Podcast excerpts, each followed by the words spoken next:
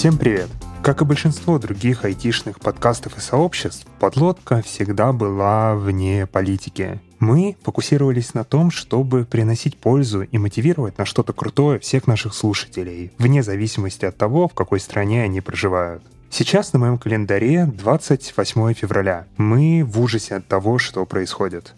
В нашей стране нам говорят о том, как правильно называется этот акт агрессии. Но стоит называть вещи своими именами. Несколько дней назад Россия развязала войну с Украиной. Эта война не имеет и не может иметь никаких оправданий. То, что происходит в Украине, ужасно. И наши сердца сейчас с теми слушателями и их семьями, кто вынужден сидеть в подвале и прислушиваться к ракетным ударам вместо своей привычной жизни. Если вы не знаете, что там происходит, обязательно подпишитесь на «Медузу» или «Дождь» и посмотрите те подтвержденные факты, про которые там пишут. Мы хотим продолжать быть полезными сообществу. Сейчас вокруг себя я вижу много растерянных людей, которые вообще не понимают, что делать.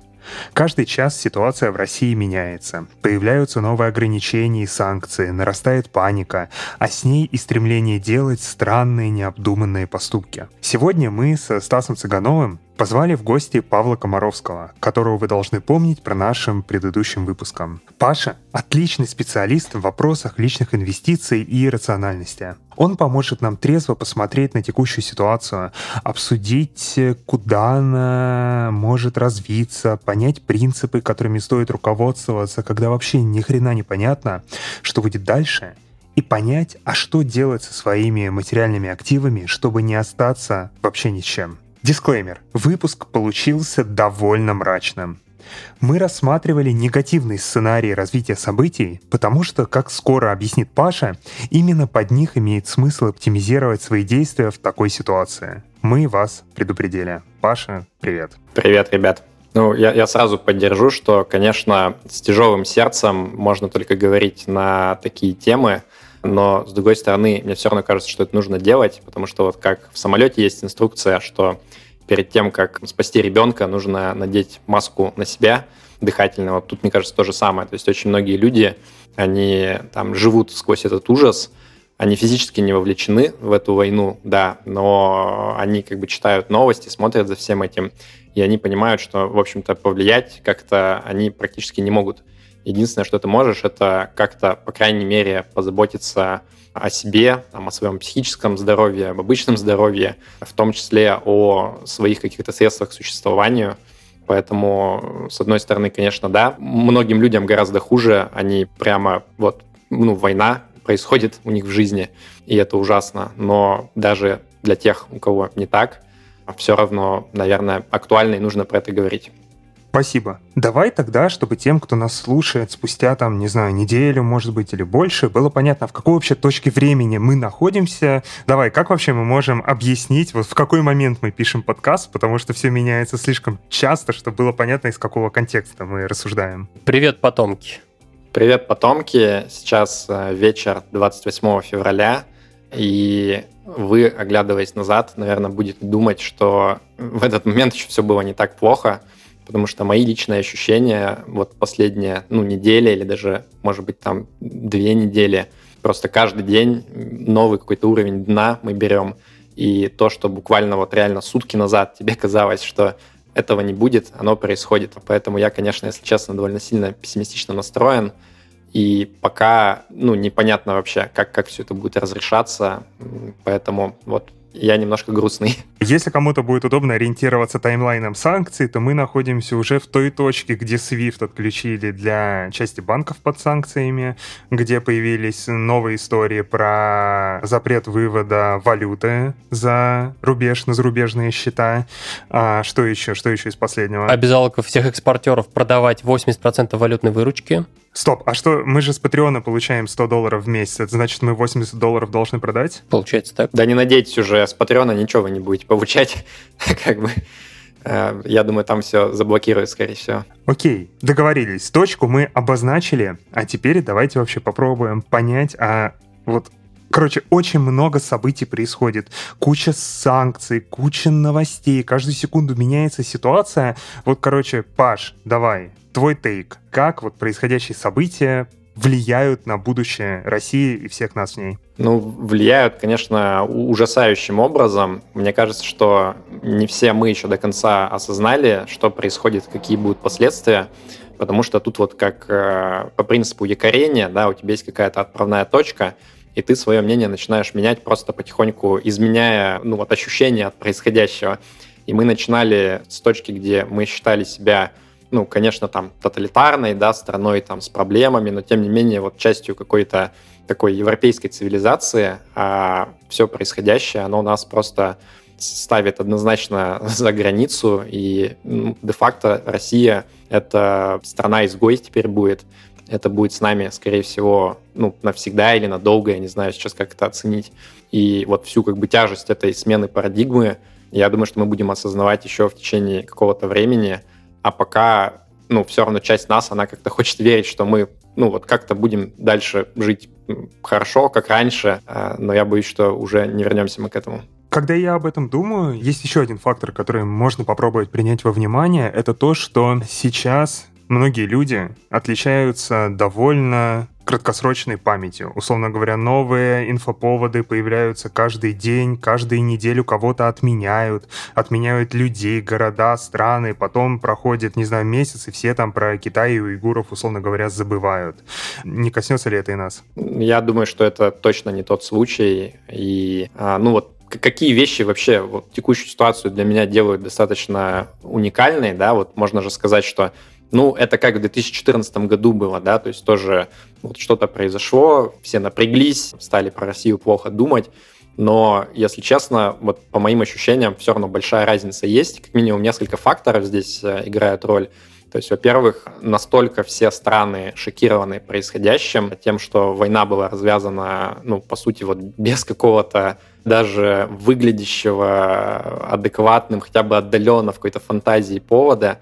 И вот такое ощущение, что просто все вообще готовы единым фронтом выступать против России. Тут как бы каких-то сомневающихся, колеблющихся в принципе даже нету.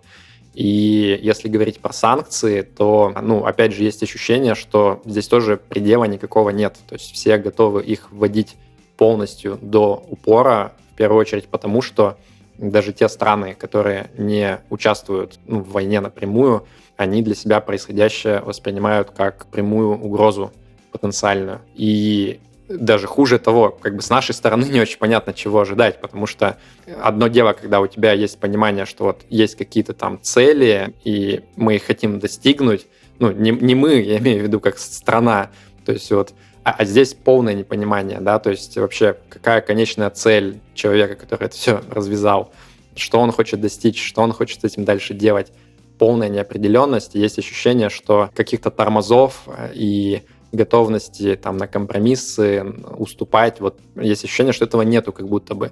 Поэтому мне кажется, что да, текущая ситуация, она, конечно, для нас беспрецедентна, к сожалению.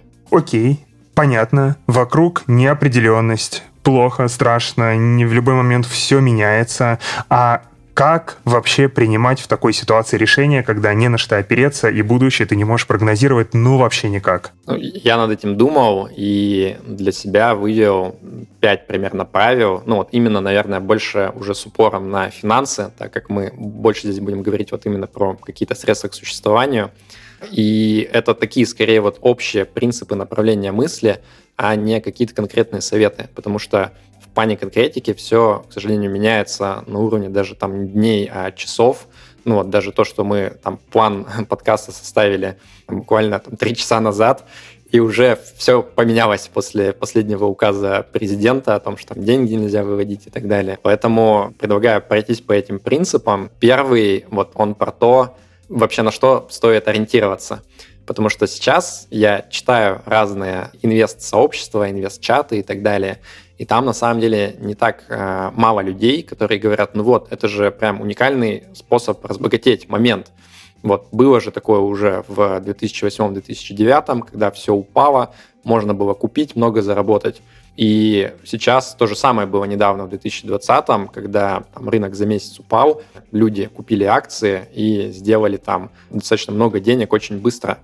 И, и вот сейчас тот самый момент уникальный, когда э, нам выпал шанс это сделать. Я считаю, что это абсолютно неправильный, конечно, mindset. Сейчас нужно думать в первую очередь о том, как сохранить то, что есть, а не о том, как заработать. Да, возможно, какие-то возможности тут где-то кроются, но вот точно не нужно на этом концентрировать внимание. То есть сейчас задача — это выживание во всех смыслах, там, в психическом, и финансовом в том числе. Смотри, а, по-моему, у Бенштейна в книге а, про не помню какой, по-моему, манифест инвестора, он как раз нам рассказывает про одну из а, довольно прикольных стратегий для пассивных инвесторов. Когда ты регулярно проводишь ребалансировку портфеля таким образом, чтобы у тебя всегда доля инструментов разных стран всегда занимала один и тот же процент от общего портфеля. Собственно, момент, когда ты проводишь ребалансировку, ты смотришь, сколько стоят эти инструменты в твоем портфеле сейчас. И если ты хочешь, например, чтобы доля России была 20%, а она подешевела и стала 5% от всего портфеля, ты идешь и докупаешь больше. Не знаю, понятно объяснил или нет, но вот это, вот, допустим, я работаю по такой стратегии, имеет ли смысл мне ее в этой ситуации придерживаться и бежать докупать э, подешевевший Сбербанк так, чтобы у меня продолжало его оставаться в копилочке там столько, сколько я хотел. Ну, это концептуально в принципе, разумная стратегия. Здесь другой вопрос в том, а как ты распределил эти веса первоначально? Потому что я вот все это время топил за международную диверсификацию. Я считаю, что сильно ставить ставку на одну какую-то страну тем более, если она занимает там какие-то даже не проценты, а доли процентов мировой капитализации рынка акций, это достаточно недальновидно. Поэтому если как бы вот у тебя портфель, в котором российские ценные бумаги занимают условно там меньше 1%, и ты эту долю поддерживаешь, ну, наверное, да, можно ребалансироваться и купить больше. Но у нас же многие инвесторы, они портфельные патриоты, так называемые. То есть они держат э, Россию там даже не 20%, а у кого-то там 80 и 100 даже. И вот в этой ситуации, конечно, когда у тебя настолько нестабильный рынок, от которого ну, непонятно вообще, что ожидать, мне кажется, ребалансироваться вот в эту бездну, ну, это опасно. То есть, да, действительно, это кого-то может обогатить. Возможно, если все отскочит, все образуется, но большая вероятность, что просто можно на этом потерять очень много. Паш, слушай, я хотел про это спросить. Мы, наверное, подойдем к тому, что вот прям к текущей ситуации и к бессмысленности, наверное, истории про ребалансировку сейчас э, в плане вообще всего мира, но интересно в плане... Короче, читал вообще про портфели, про варианты их там сборки, и вот есть э, история про Короче, э, варианты такого портфеля цифрового кочевника. Первый вариант это когда выбирается там домашний портфель, второй вариант это когда выбираются прям исключительно а, какие-то общемировые, третий вариант это когда берется какая-то доля общемировых инструментов и дальше потом добирается домашним портфелем и там есть некоторые вычисления на том, что это вот один из самых лучших вариантов и, соответственно, там домашний портфель в свою очередь, все равно рекомендуют в какой-то доле брать и закупать, потому что в конечном счете ты тратить будешь и там изымать средства из вот этой вот части как раз своего портфеля. Мне знаешь, что здесь вспоминается? Вот мой коллега-блогер про инвестиции Сергей Спирин написал буквально сегодня, что бывают в жизни такие моменты, когда ты готовишься к игре в шахматы, учишь этюды, а оказывается, что ты пришел на игру в городки. Вот, мне кажется, здесь то же самое, да, ты можешь там какие-то модели смотреть, можешь там анализировать э, историю, которая чаще всего это все анализируется на каких-то развитых странах, более-менее, ну, не то чтобы предсказуемых, но которые все равно потом там отряхиваются и встают. А тут как бы пытаться это применить вот э, к такому черному лебедю, мне кажется, это не очень дальновидно. Это какая-то математическая подгонка результата. Давай я тебя попробую еще твою позицию чуть-чуть пошатать. Опять же, во всех книгах, где рассказывают про инве- инвестиции и риски, стандартно приводят в пример Великую депрессию. Что вот, смотрите, была Великая депрессия, все упало, все долбанулось, люди побежали все продавать, но посмотрите, что они это сделали зря, потому что рыночек растет, все растет, все выравнивается. Не будьте как они, будьте умными, вы почитали теперь книгу, вы не будете продавать, когда кризис. И мораль здесь в чем? Что когда ты находишься в эпицентре ситуации, тебе кажется, что она именно экономически хуже, чем может быть даже есть на самом деле. Вот как все-таки... Не может ли у нас здесь быть такого искажения, что мы сейчас все-таки на панике, а на самом деле рациональнее было бы откинуть это, посмотреть, что ага, цены упали, надо дозакупиться. И не будем ли мы потом об этом жалеть? Давай я перефразирую. Вот второй принцип мой как раз может быть про это. Люди, когда в обычной ситуации принимают решение, они что пытаются сделать? Прикинуть, вот какой сценарий развития событий наиболее вероятный, и под него как раз пытаются вот какие-то решения принять, которые в этом случае наилучший результат дадут. А мне кажется, что сейчас э, нужно переходить э, вообще другой режим мышления, когда нужно, наоборот, э, думать о том, какой вариант развития событий самый худший, и вот под него оптимизировать. Потому что, ну, давай представим, что я сейчас говорю ерунду, и действительно рынок отскочит, те, кто сейчас вложились, станут богатыми там через 2-3 года. Да, окей, это прикольно, наверное, разбогатеть, но гораздо хуже, если я окажусь прав, и ты как бы все вложил, и тебе нечего есть, экономика в руинах. Поэтому здесь как бы нужно, мне кажется, управлять вот этим даунсайд риском, чтобы даже в случае самого плохого сценария, ну, ты не очень сильно жалел.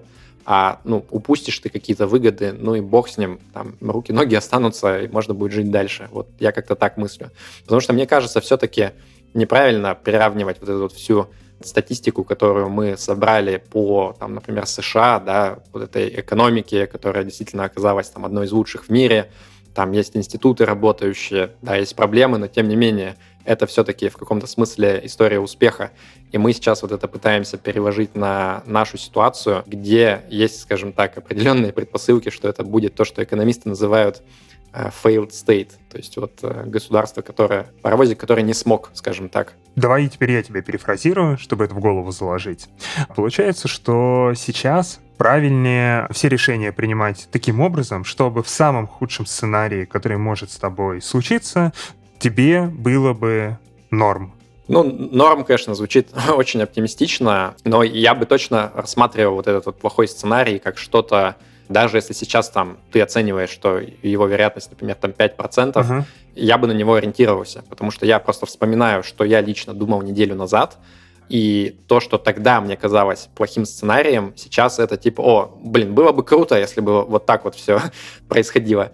Поэтому я думаю, что мы продолжаем по вот этой вот горке скользить вниз, и переоценка вероятности она будет происходить, и лучше действительно ошибиться в сторону того, чтобы быть там чуть-чуть более пессимистичным, чем наоборот. Давайте, может быть, прикинем, какой самый плохой сценарий. Ну, э, там не военный, допустим, а именно экономический. Ну, то есть, я не знаю, там полное отключение, как, э, не знаю, с Ираном произошло, или как это ну, мы дальше это обсудим на самом деле. То есть, э, да, мне кажется, что для тех, кто живет в России, это сочетание одновременно двух факторов. То есть, это полная политическая изоляция, когда ну, ничего там нельзя ни внутрь, ни снаружи и так далее.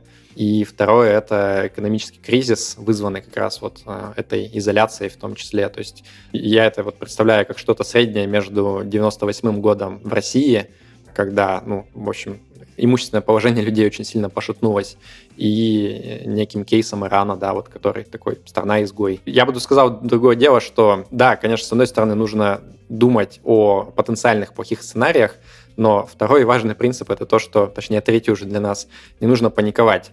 Правильно вы сказали во вступлении, что сейчас, конечно, очень многие люди на нервах, э, на эмоциях, и хочется вот эту энергию куда-то выплеснуть, что-то сделать, но, конечно, если ты не спокоен, то тебе очень сложно принимать разумные, взвешенные решения. Поэтому тут как-то нужно на двух стульях этих усидеть, с одной стороны, чтобы одна половина твоей головы думала о плохом, но при этом ты вот не впадал в этот эмоциональный штопор и мог как-то взвешенно этот плохой сценарий оценить. Я еще тут у себя, наверное, добавлю совет, на чем ловлю себя и других людей сейчас, что надо стараться не давать мнению других людей очень и очень сильно на тебя влиять, потому что когда все вокруг бегут и такие доллар по 120, да идеально, скоро он будет по 150, поэтому снимать надо сейчас. Мы в очередях, Егор, тебе заняли, подбегай. Вот, короче, такие вещи надо все равно пытаться сам самому рационально фильтровать, и даже вот просто тот фактор, что куча людей бросилась куда-то делать, это, наоборот, скорее красным сигналом может быть, что подожди, чувак, не бросайся сразу, а подумай. Ну да, я думаю, какие-то нужно вот маленькие лайфхаки применять в стиле того, что вот как э, в банках там, да, есть cool-down период, так называемый, что ты заключил договор, и ты можешь в течение какого-то времени там прийти в банк и попросить его отменить без каких-то комиссий дополнительных. Вот здесь то же самое, там, если вы хотите что-то сделать, такое большое решение, может быть, имеет смысл там записать на бумажке за и против, грубо говоря, передохнуть, там полчаса погулять, еще раз на это посмотреть уже свежим взглядом и принимать решение, а не бросаться сразу делать. Договорились, не паникуем, но, опять же, мы говорим сейчас больше про историю с экономикой, про то, как сохранить свои деньги, а как вообще понять, вот конкретно в твоем случае, как лучше всего деньги сохранить? Ну, тут опять же вот вопрос, э, что такое лучше всего, то есть это вообще человеческая натура, попытаться вот найти самое оптимальное решение и ему последовать. И мне кажется, здесь тоже какая-то ошибка скрыто-поведенческая. То есть вот в финансах есть такое понятие, как диверсификация, когда ты составляешь портфель из разных компонентов. И ты при этом понимаешь, что, скорее всего, твой портфель ну, не то чтобы, скорее всего, он точно не покажет наилучший результат. То есть наилучший результат был бы, если бы ты выбрал вот самый лучший какой-то актив, но зато ты примерно понимаешь, что и худший результат ты не получишь. Тут то же самое, что вот если ты не знаешь, грубо говоря, что делать со своими деньгами, ты вот там колеблешься либо сделать вариант А, либо сделать вариант Б, мне кажется, будет, может быть, разумным сделать одновременно там и А, и Б, и В, и, как я говорю, еще заложиться на варианты полного Г и Ж. Да, в этом случае вероятность того, что ты вот один какой-то компонент, э, ты, например, полностью потеряешь, она повышается, потому что ты разложил по разным корзинам, но зато и вероятность того, что все одновременно окажется плохим решением, тоже будет меньше. И для меня пока это ну, работает, да, то есть, да, где-то я какие-то небольшие решения сделал глупые, где-то я немножко потерял, может быть, но вот основная масса моего капитала, она тьфу-тьфу-тьфу, пока вроде как в сохранности находится. А это не получится то, что вот знаешь, вот говорят о том, что если ты начнешь дергаться, в общем, если ты будешь э, сидеть ровно, то рано или поздно все нормально, там отрастет, отскочит, а если ты начнешь дергаться и что-то делать, то ты проиграешь 100%. И здесь э, та же самая история, что поставив сразу на все, ну, короче, я не знаю, как в казино. Если ты поставишь сразу на все, то на самом деле там будет отрицательное мат ожидания. Ну, не дергаться – это, конечно, хороший совет. И в целом, конечно же, в идеале нужно было все эти решения думать и принимать заранее. Да? То есть вот человек, который условно там год назад, он подумал о том, я живу в такой стране, а что вообще может произойти, и как мне разложить свой капитал по разным кучкам, чтобы в любом случае было не так уж плохо – Возможно, вот ему сейчас можно там, сидеть и не сильно дергаться, но мой опыт показывает, что большинство людей, они ну, так не готовились, да, то есть они принимали какие-то решения, и они к текущему моменту подошли с какими-то достаточно концентрированными ставками на конкретные вещи, да, вот условно там человек, например, читал хорошие книжки, откладывал, инвестировал, и он все это складывал, а, например, там, не знаю, в российский рынок акций, или там у него все было в рублях, хотя, может быть, стоило бы немножко валюты иметь. И вот для таких людей, которые понимают, что они поставили все свои деньги, грубо говоря, в этом казино на конкретную цифру, там из 36 или сколько их там, ну, может быть, имеет смысл немножко подергаться и что-то поменять, да, потому что вот просто слепо верить в то, что все будет хорошо и все обязательно отскочит. В жизни бывает так, что и не отскакивает, если ты вот на конкретную лошадку поставил только одну. Ну и плюс, кажется, вот все принципы, о которых сейчас говорил Паша, они вот не про то, как выиграть, а про то, как вообще не проиграть просто в хламину. Поэтому, кажется, да, все логично. Получается, Паш, смотри, я запомнил такие принципы. Первый, что думайте как раз не о том, как заработать, а о том, как сохранить. Второй, про то, что оптимизировать решение надо так, чтобы в худших сценариях ты бы хотя бы минимально сожалел о том, что ты сделал. Не паниковать, диверсифицировать. Есть еще что-нибудь из таких ключевых принципов? Да, последний принцип называется называется выбор опциональности. То есть э, вот когда перед тобой есть несколько разных решений, одни из этих решений, они вот как э, в неком дереве тебе открывают в будущем множество дальнейших путей, множество дальнейших возможных решений. А другие текущие решения, они наоборот тебя как бы ставят на некие рельсы, по которым ты уже едешь и свернуть особо не можешь. Вот мне кажется, в ситуации такой прям жесткой неопределенности важно пытаться принимать такие решения, которые тебе позволяют сохранить опциональность. То есть, э, когда ситуация поменяется, у тебя будет больше данных, ты сможешь более гибко подстроиться под это. Если же ты сейчас вот какие-то такие невозвратные решения э, напринимал, они могут оказаться совершенно неактуальными буквально там через там, несколько дней, недель, а ты уже все, ты их не можешь поменять. А можешь пару примеров накинуть? Ну, условно, ты можешь вложить деньги во что-нибудь совершенно не ликвидное.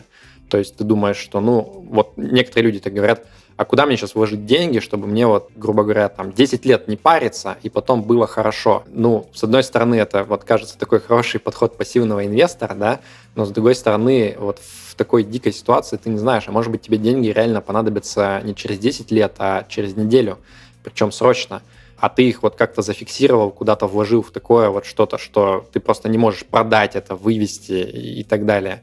Поэтому я бы склонялся вот к вариантам, про которые ты понимаешь, что более-менее в любой ситуации, наверное, как-то ты сможешь это использовать. Прочитал от тебя в Твиттере забавное, или, по-моему, все-таки от тебя, забавное наблюдение, то, что ты наблюдаешь, что половина твоих знакомых задается вопросом о том, как открыть счет у иностранного брокера и вложиться в Interactive Brokers, а вторая половина спрашивает о том, как из него выйти и вывести вообще все активы. Ну да, это факт. Вот мы сейчас дальше поговорим, почему так происходит. Это из-за того, что ну, у людей просто немножко разные планы на будущее, где они что они собираются делать. В принципе, можем на самом деле про это сейчас поговорить, да, потому что вот если мы сейчас перейдем больше к таким практическим вещам, да, то есть о чем стоит задуматься, какие, может быть, э, решения стоит рассмотреть, они не для всех одинаковые. То есть они зависят от того, что вы вообще планируете дальше делать со своей жизнью. Здесь есть три варианта. Первое, вот если вы сейчас живете в России и хотите там остаться, это одна ситуация. Здесь надо беспокоиться вот о двух вещах, про которые мы сказали. Это первое, что санкции, как со стороны Запада в сторону россиян, так и наоборот. Вот мы видим, что в России принимаются какие-то решения, которые тоже как бы против Запада, но частично могут оказаться и против россиян тоже. И второе — это экономический кризис, который, скорее всего, будет, вот как бы что с ним делать. Две больших проблемы. Второй вариант, если вы живете в России и вы может быть, там давно задумывались об эмиграции, или, может быть, там сейчас прям плотно задумались, можно вас понять. А здесь другое. Здесь нужно понять, первое, вот как, собственно, побыстрее куда-то уехать и закрепиться там. И задача другая. Здесь уже нужно понять, как э, вот тот капитал, те деньги, которые у вас есть э, сейчас в России, как их э, куда-то вывести, чтобы они здесь не зависли, не заморозились бессрочно. И последняя ситуация, она вот ближе к моей, то есть когда у вас есть российский паспорт, вы российский гражданин, но вы уже сейчас живете не в России, а где-то в другой стране, у вас, скорее всего, будет болеть голова о том, как э, снизить риск вот, пострадать от вот этих санкций, опять же, как бы с обеих сторон, да, то есть вам могут предъявить и западные какие-то страны, финансовые институты за то, что у вас паспорт неправильный, так и просто можно вот то, что у вас оставалось в России, в каком-то виде можно абсолютно к этому потерять доступ или, в принципе, лишиться собственности. Посмотрим, как пойдет. Давай тогда прям попробуем пойти по каждому из этих сценариев и копнуть вглубь как они выглядят, что с ними делать. Давай начнем тогда с того, что, что делать, если ты ну, планируешь оставаться в России и никуда уезжать не хочешь. Давай. Ну, мы уже вот пессимистичный сценарий обсудили, да, то есть это некая ужасная экономическая обстановка э, в стиле 98-го, изоляция международная. Сейчас, из, извини, перебью сразу. В 98-м мне было 6 лет, я ни черта не помню, что там было. Давай вот для таких, как я, или для еще больших зумеров, которые не родились тогда, что это значит экономическая обстановка 98-го? Я тоже, честно сказать, в основном читал журнал про компьютерные игры GameXZ в тот момент, но, как бы, тем не менее, я представляю примерно ситуацию. То есть это момент, когда ну, у людей резко все поменялось. То есть вот ты вчера еще ходил на работу, ты там получал какую-то зарплату, и, и, и тебе в целом было норм, тебе хватало на жизнь, ты мог там, не знаю, поехать отдыхать даже, может быть, куда-нибудь с семьей, там, не за рубеж, может быть, там, но по России. И одномоментно произошел вот этот шок, когда выяснилось, что на самом деле э, твоя зарплата, она осталась там такой же в ролевом выражении, но ты как бы типа особо купить на это ничего не можешь, и параллельно как бы все в дикой панике, непонятно вообще, будет у тебя работа, не будет, потому что, ну, там, те предприятия, которые были подстроены вот под предыдущую экономическую реальность, в новой экономической реальности, когда у тебя курс скакнул там в э, три с половиной раза, ну, вообще непонятно, как, как, как это будет. Вот сейчас, мне кажется, мы потенциально смотрим на что-то похожее, потому что, ну, да, у нас есть некая экономика, она как-то работала в старых условиях, но сейчас новые условия, и что будет в них, вообще непонятно. Давай тоже сыграю в дурачка. Можешь объяснить на пальцах? Ну, собственно, Россия большая страна. У нас есть история с импортозамещением и продуктов, и где-то технологий, техники, вот этого всего. Да какая вообще к черту разница, сколько доллар стоит, а и так все нормально будет, на своем родном выедем. Ну, я сейчас даже не про доллар говорю, на самом деле. То есть сам по себе шок курса, когда у тебя обесценивается валюта родная, это на самом деле для экономики-то не так уж плохо. У тебя это обычно дает импульс как раз вот к импортозамещению, и ты продолжаешь как бы дешево для всего мира производить какие-то вещи, это дает толчок для промышленности и так далее. И мы вот там нулевые, в принципе, на этом неплохо ехали, наверное, какое-то время. Но сейчас же ситуация другая. Вот условно, как бы ты сейчас там айтишник, да, где-то, наверное, работаешь в какой-то компании, и, наверное, вряд ли эта компания ориентирована исключительно на только россиян и все. Возможно, там пользуются ее услугами какие-то международные компании, другие, ты там сервисы, им software as a service предоставляешь. А тут, прикинь, через неделю тебе говорят, слушайте, мы подумали, мы вообще никак не можем с российскими компаниями ничего у вас покупать. Sorry, ну вот такой мир сейчас. И куда не ткнешься, у тебя везде похожая ситуация. И в обратную сторону. У тебя, ты раньше мог там купить какой-нибудь станок к нему запчасти, а сейчас тебе говорят, ну, извините, как бы мы вам не можем поставить.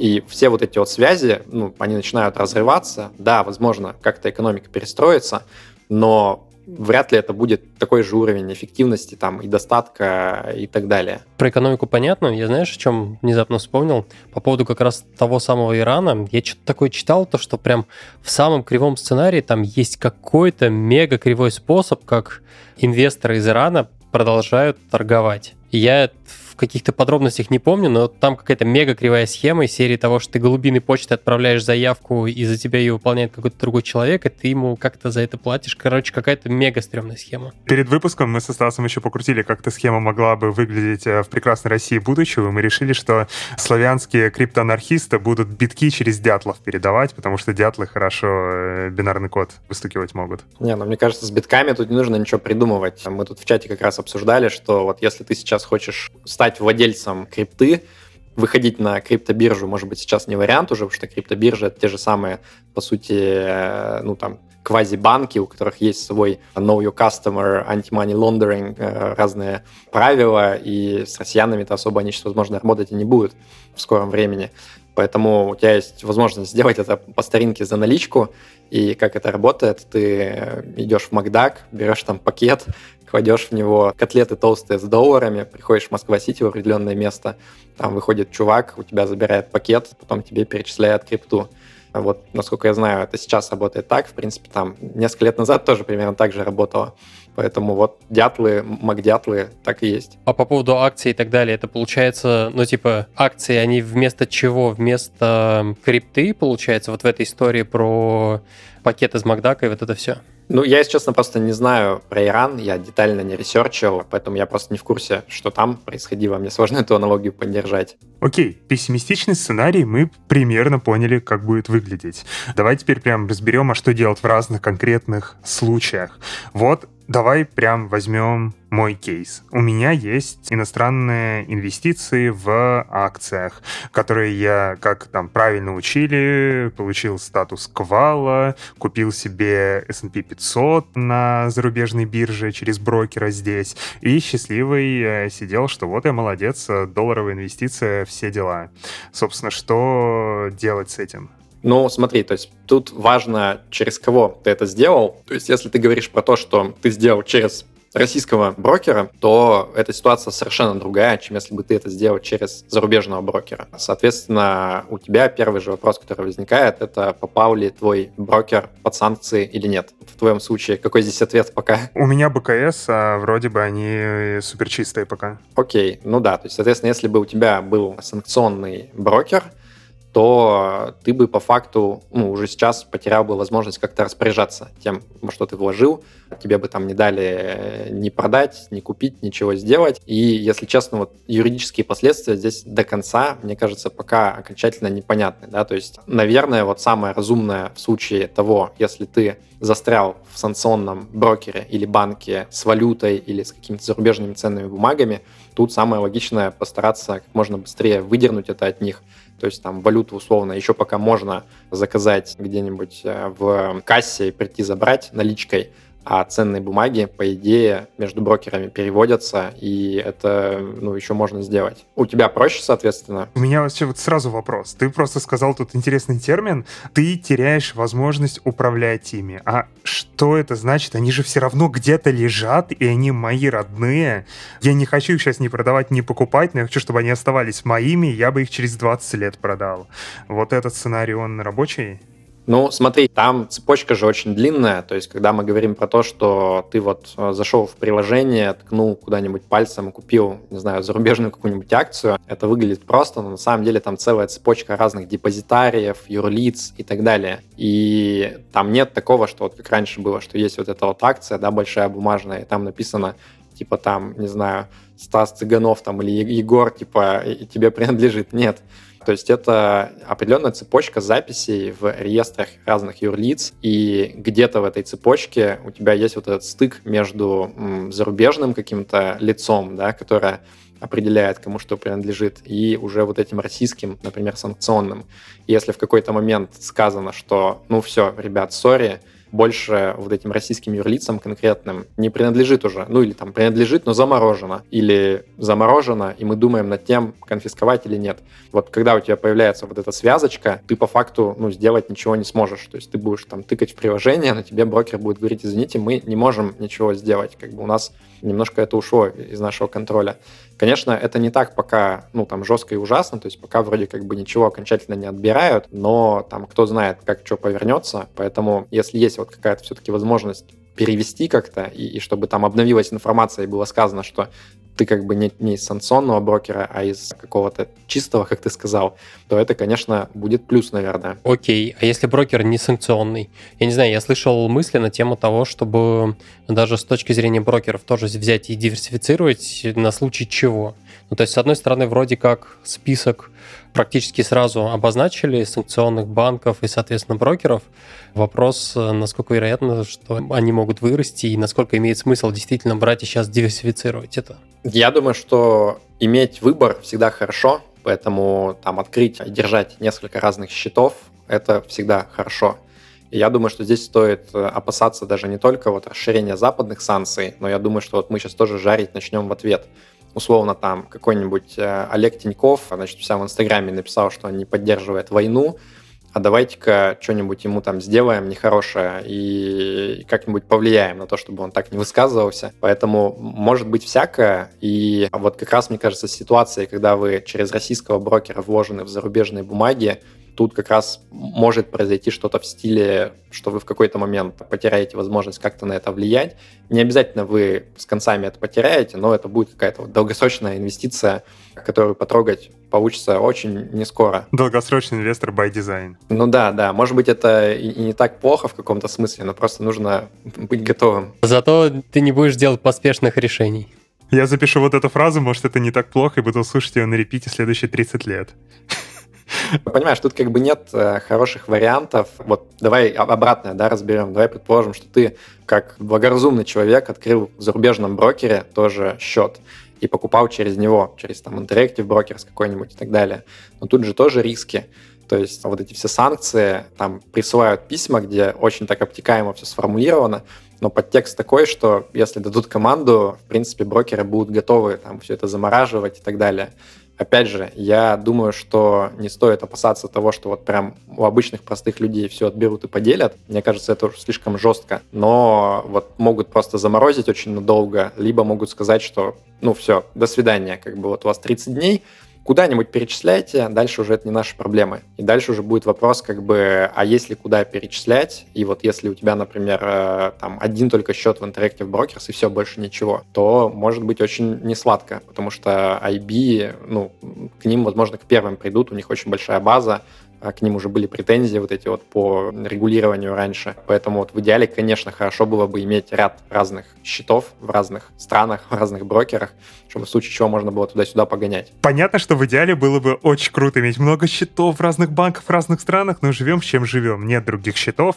Вот у меня есть БКС, вот у меня есть там акции где-то, и БКС мне сегодня уже утром встретил замечательный сторис в своем банке, где они предлагают, что, дружище, а чтоб ты не волновался, переведи бумаги к нам. Вот, собственно, поэтому следующий вопрос — это а что делать, куда переводить, если ты оказался в этой ситуации вот уже сейчас? Ну, опять же, в какой, да? То есть у тебя же, ты говоришь, и так э, у брокера они под санкциями, поэтому, в принципе, исходя из, ну, вот, из идеи о том, что если это часть твоих каких-то диверсифицированных вложений, да, то есть, условно, там, это не все твои накопления жизни ровно в одном брокере, в одних, как бы, зарубежных бумагах, то, ну, может быть и неплохо. То есть иметь экспозицию на зарубежные акции через там какой-нибудь фонд и так далее, ну, норм. Это хорошая идея в целом. Это там тебя защитит от инфляции и так далее но, но риски все равно остаются. Поэтому вот мы сейчас дальше будем говорить по разные варианты, куда можно деньги вкладывать.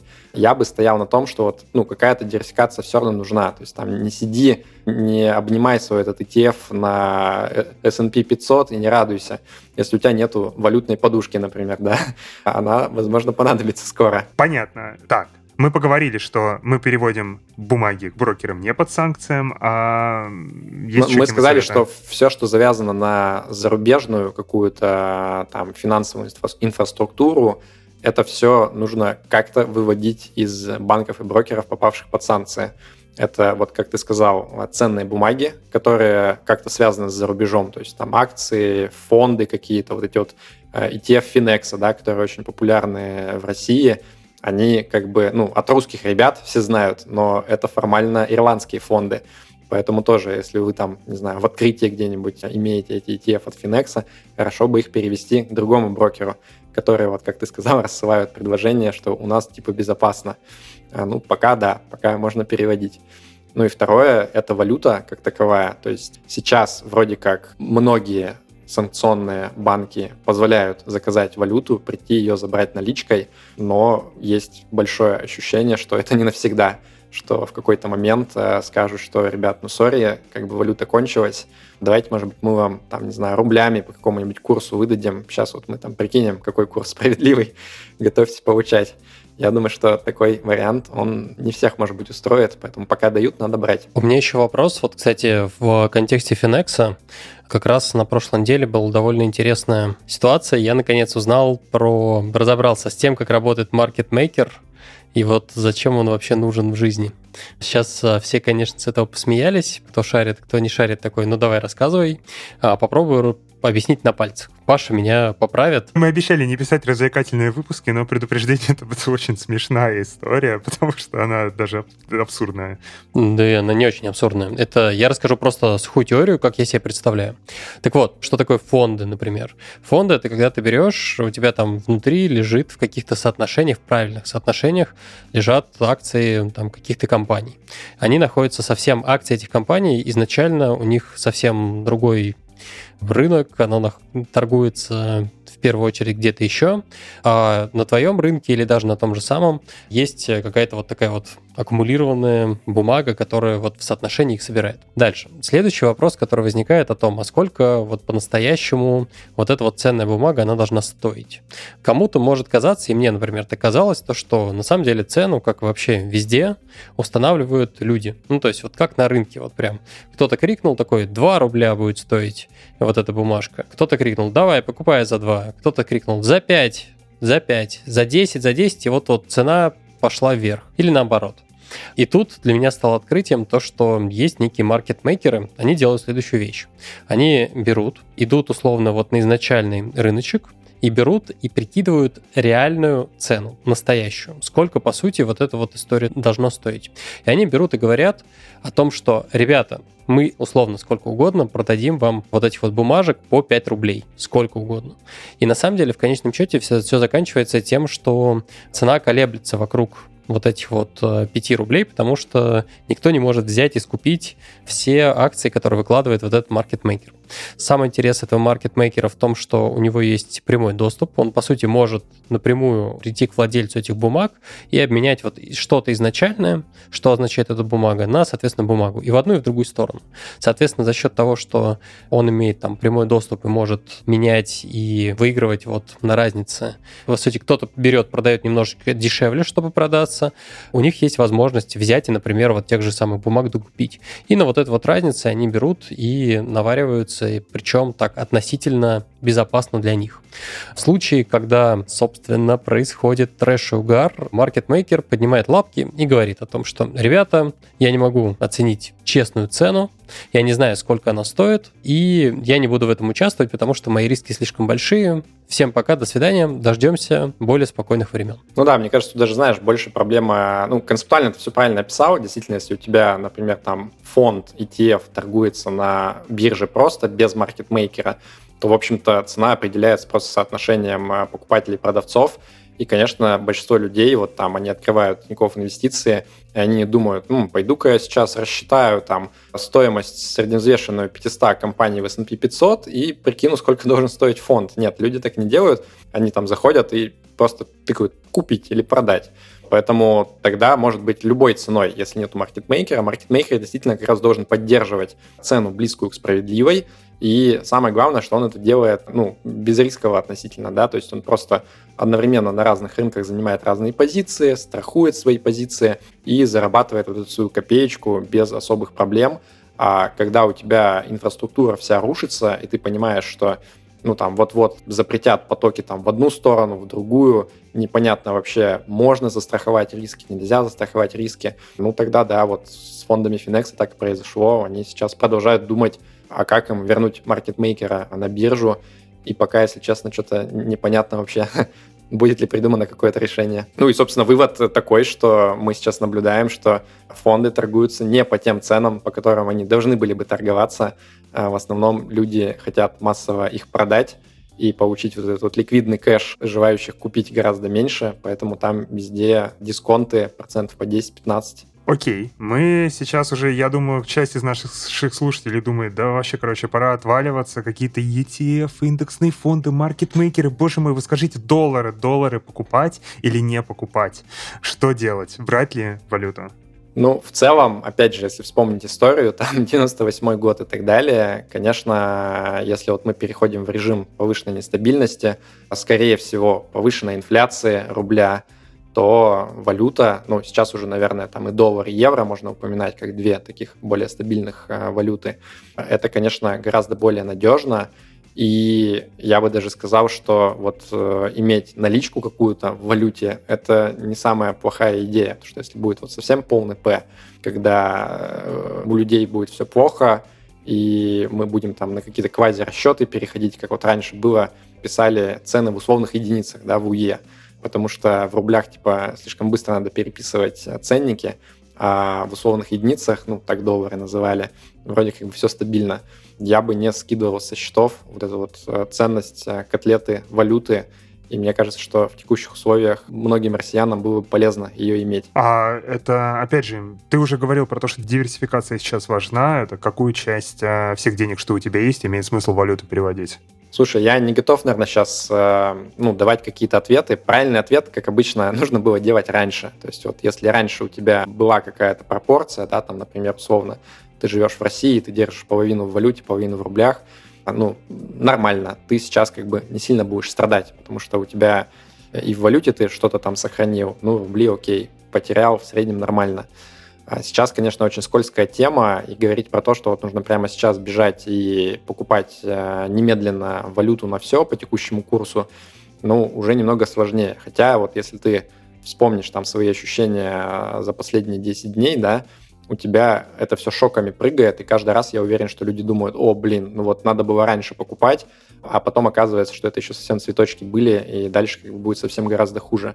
Но понятно, что, наверное, бесконечно это вряд ли будет продолжаться, наверное, в какой-то момент будет стабилизация, поэтому я угадыванием курса заниматься наверное, не смогу. Единственное, что я, я по-моему, первый раз в жизни написал твит 20 или 21 числа про то, что было бы неплохо, может быть, закупиться по 67 рублей долларом И это действительно была неплохая идея, но сейчас я, я не буду угадывать, я не знаю. Единственное, что я скажу, что, конечно же, если вы берете валюту, то не стоит, наверное, делать это через банковские приложения, потому что, ну, там а спреды, вот эти вот разницы между ценой покупки и продажи, опять же, из-за того, что банки не могут часто застраховать эти риски, то есть они вообще там, ну, рынок, например, закрыт, они не знают, могут они купить или нет, они просто вот такие коридоры устанавливают, чтобы в любом случае оказаться в плюсе. Поэтому там, покупая через банк, через обменник, можно вполне процентов на 50, наверное, вылететь за справедливую цену. Поэтому, конечно, вот на бирже... Видел то ли фоточку, то ли... Ну, короче, тенек, по-моему, то ли 140, то ли 170 за рубль. 190 там, по-моему, было в моменте. Но это обычно с такой яростью постят, но на самом деле, вот если бы вы были на его месте, вы бы то же самое делали черт его знает, сколько это будет стоить завтра. У вас сейчас нет возможности как бы условно там купить за 85, продать сразу же за 86, заработать рубль, и вы такие, ну окей, ладно, заряжу там коэффициент умножить на 2, посмотрим, как бы, наверное, не прогадаю. Да, я все-таки хотел бы Сейчас, секунду, Стас, перед, перед, вот, извини, перед тем, как перейдешь к этой теме, просто Паша э, не договорил, кажется, мысль, он сказал, не стоит делать в банках, а где стоит? Ну, вообще классически, конечно, самое выгодное это всегда на бирже. То есть, условно, там есть какие-нибудь Тинькофф инвестиции, да, туда кидаешь рубли, ну, сразу же на валютной бирже приобретаешь доллары, Тинькофф позволяет сразу же их вывести и там куда-нибудь дальше отправить.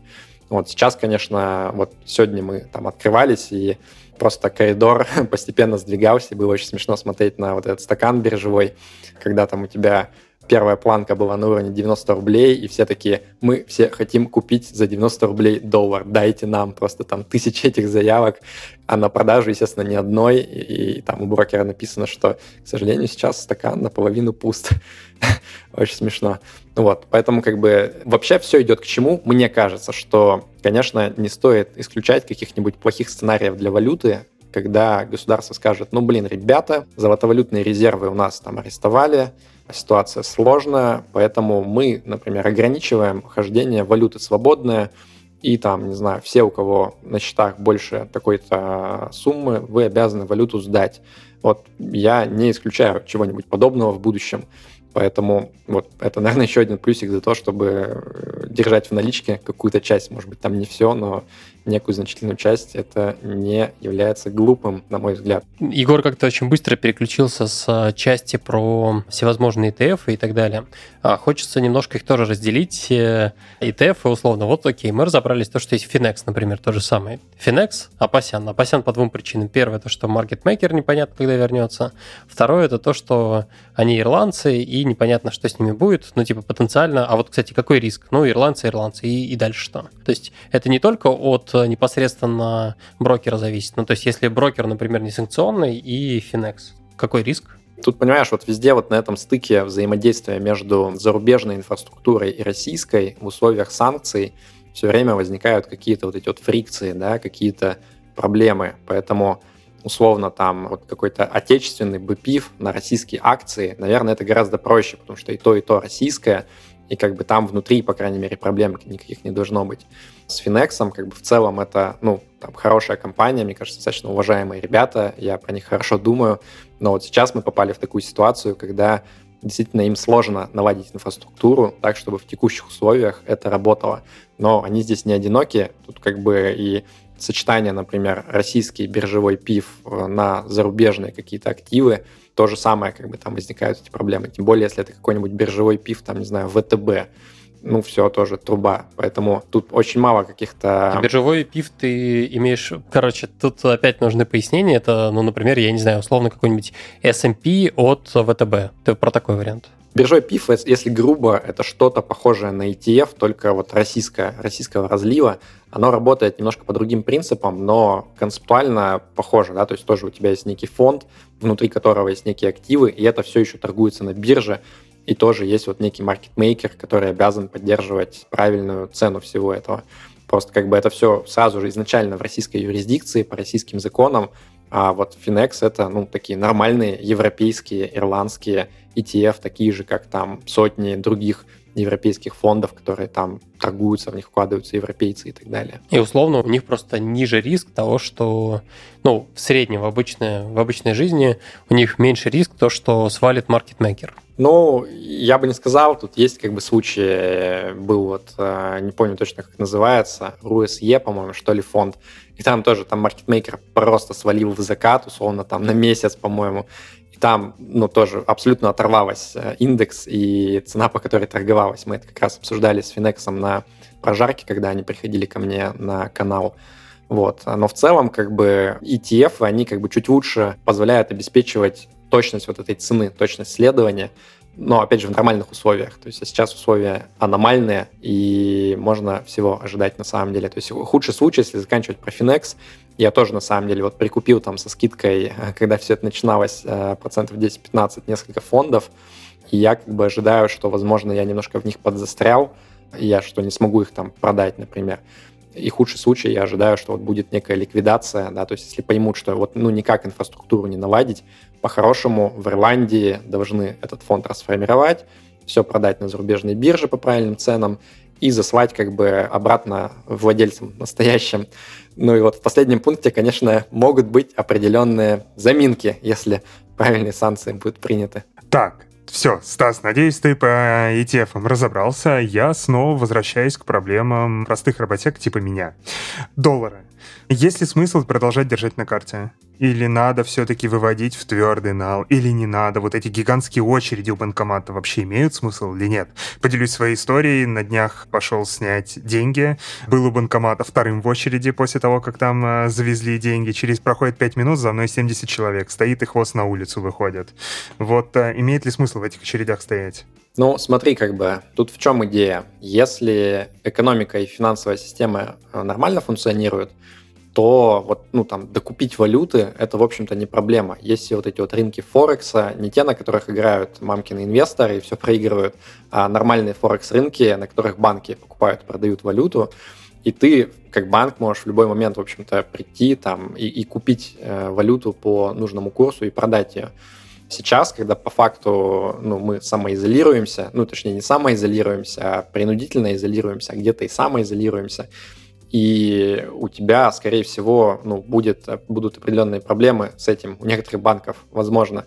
Там и, и у Банка России проблемы вот сейчас есть с золотовалютными резервами, да, которые там подарестовали. Если раньше они могли просто, чтобы поддерживать курс, вбрасывать там из своих резервов э, мегатонны долларов и этим как бы немножко рубль укреплять, то сейчас они, в общем-то, уже это не делают в моменте, и можно сегодняшним днем наблюдать, вот как мы там пробивали эти, сколько там, 108 или 110, я уж не помню, мы в итоге закрылись, не смотрел. Ну и с банками то же самое, то есть если у тебя, условно, там банк э, попал под санкции, ну там какое-то время, наверное, у него какие-то резервы где-то уже есть, но если он не может купить новую валюту, ну вот как он тебе будет отдавать свои обязательства? И в целом по там, экономике, по финансовой системе обязательства банков валютные, я думаю, они побольше, чем те реальные резервы, которые у них есть. И потенциально мы можем прийти к точке, где условно на всех не хватит уже, очевидно, и будут какие-то решения предлагаться. И вот в этой ситуации, наверное, те, кто успел снять, они себя почувствуют э, тепло и приятно. А те, кто не успел,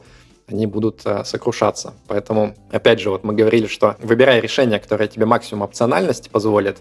Вот мне кажется, иметь наличку, ну, это хорошая опциональность, потому что ты можешь ее потом вернуть на счет, а снять со счета, если у тебя ее не было, ты можешь уже не смочь. Поэтому небольшой перевес в наличку, мне кажется, это неплохо. Ну, второй вопрос там, насколько это для тебя сложно, да, там, наверное, целые дни посвящать тому, чтобы охотиться на банкоматы, может быть, не самая хорошая идея. Наш э, давний слушатель э, Виктор, э, я ему скинул карту Тинькова с банкоматами, он через полчаса скинул мне ссылку на телеграм-бота, который следит за тем, когда на карте появляется новый банкомат с достаточным запасом долларов. Виктор, спасибо.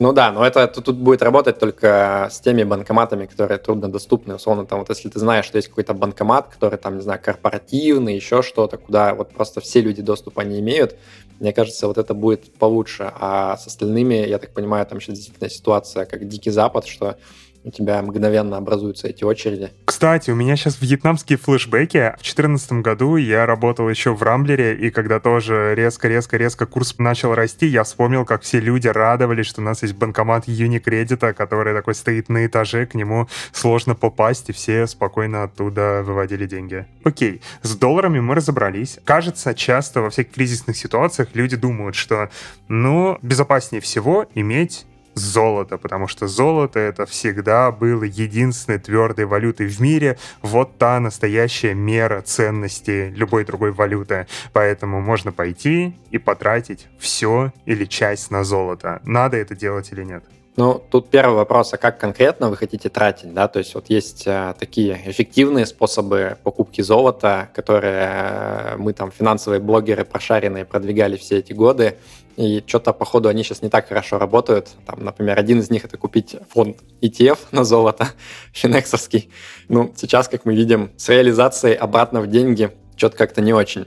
Поэтому, мне кажется, вот совсем такие апокалиптические ребята, они обычно больше думают про физическое золото, то есть, когда ты, например, покупаешь там золотые монеты, вот эти, да, популярно, там, Георгий, Георгий Победоносец и так далее, прямо ты физически их получаешь, и ты думаешь там, в случае чего, класс, у меня на руках вот эти монеты, я там с ними смогу что-то сделать. Но у меня, если честно, большие сомнения в том, что это разумно. Я вот читал заметку товарища, который в Аргентине в начале нулевых жил, и там тоже было достаточно жестко, то есть там был очень жесткий кризис, тоже там очень сильно валюта падала.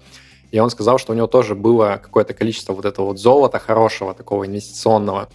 И он понял, что когда жахает кризис, и ты начинаешь пытаться реально вот как-то ну, людям это золото там за что-то отдать, а у тебя возникает проблема следующая, что очень сложно определить, а это качественное золото или там что-то намешано, то есть это нужно, ну, вот прям как бы разбираться, какие-то тесты проводить.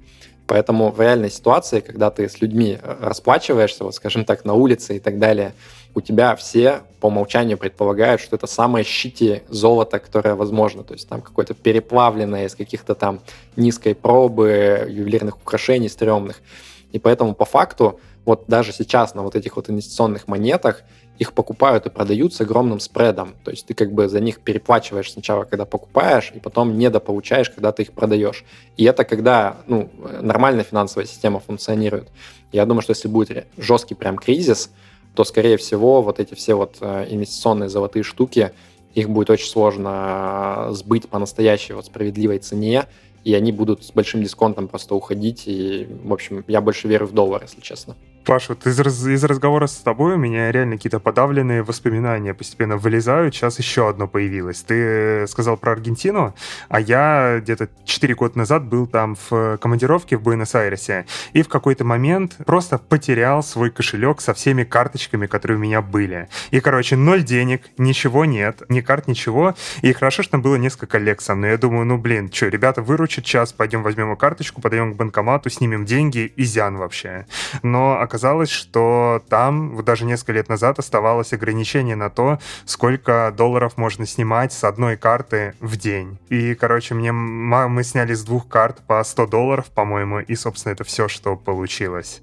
Поэтому вот такие ограничения тоже могут появиться. Ты хорошо подготовлен э, к жизни в прекрасной России будущего, я смотрю. Походу, я да. думаю, что все, все твои вот эти вот латентные воспоминания, они тебе очень сильно помогут. Там все закончилось классно. На эти 200 долларов поплыл в соседний Парагвай, и мне туда через Western Union переслали еще денег. Окей, с золотом, с монетами, понятно. Уже видел сегодня в нескольких чатах вопросы, типа, ребят, скажите, вот у меня там есть наличные деньги, имеет ли смысл а, покупать квартиру, вдруг они сейчас подорожают, а я вот вложу, а потом продам, и они точно никуда не исчезнут, ведь квартира это вот оно, вот свое родное.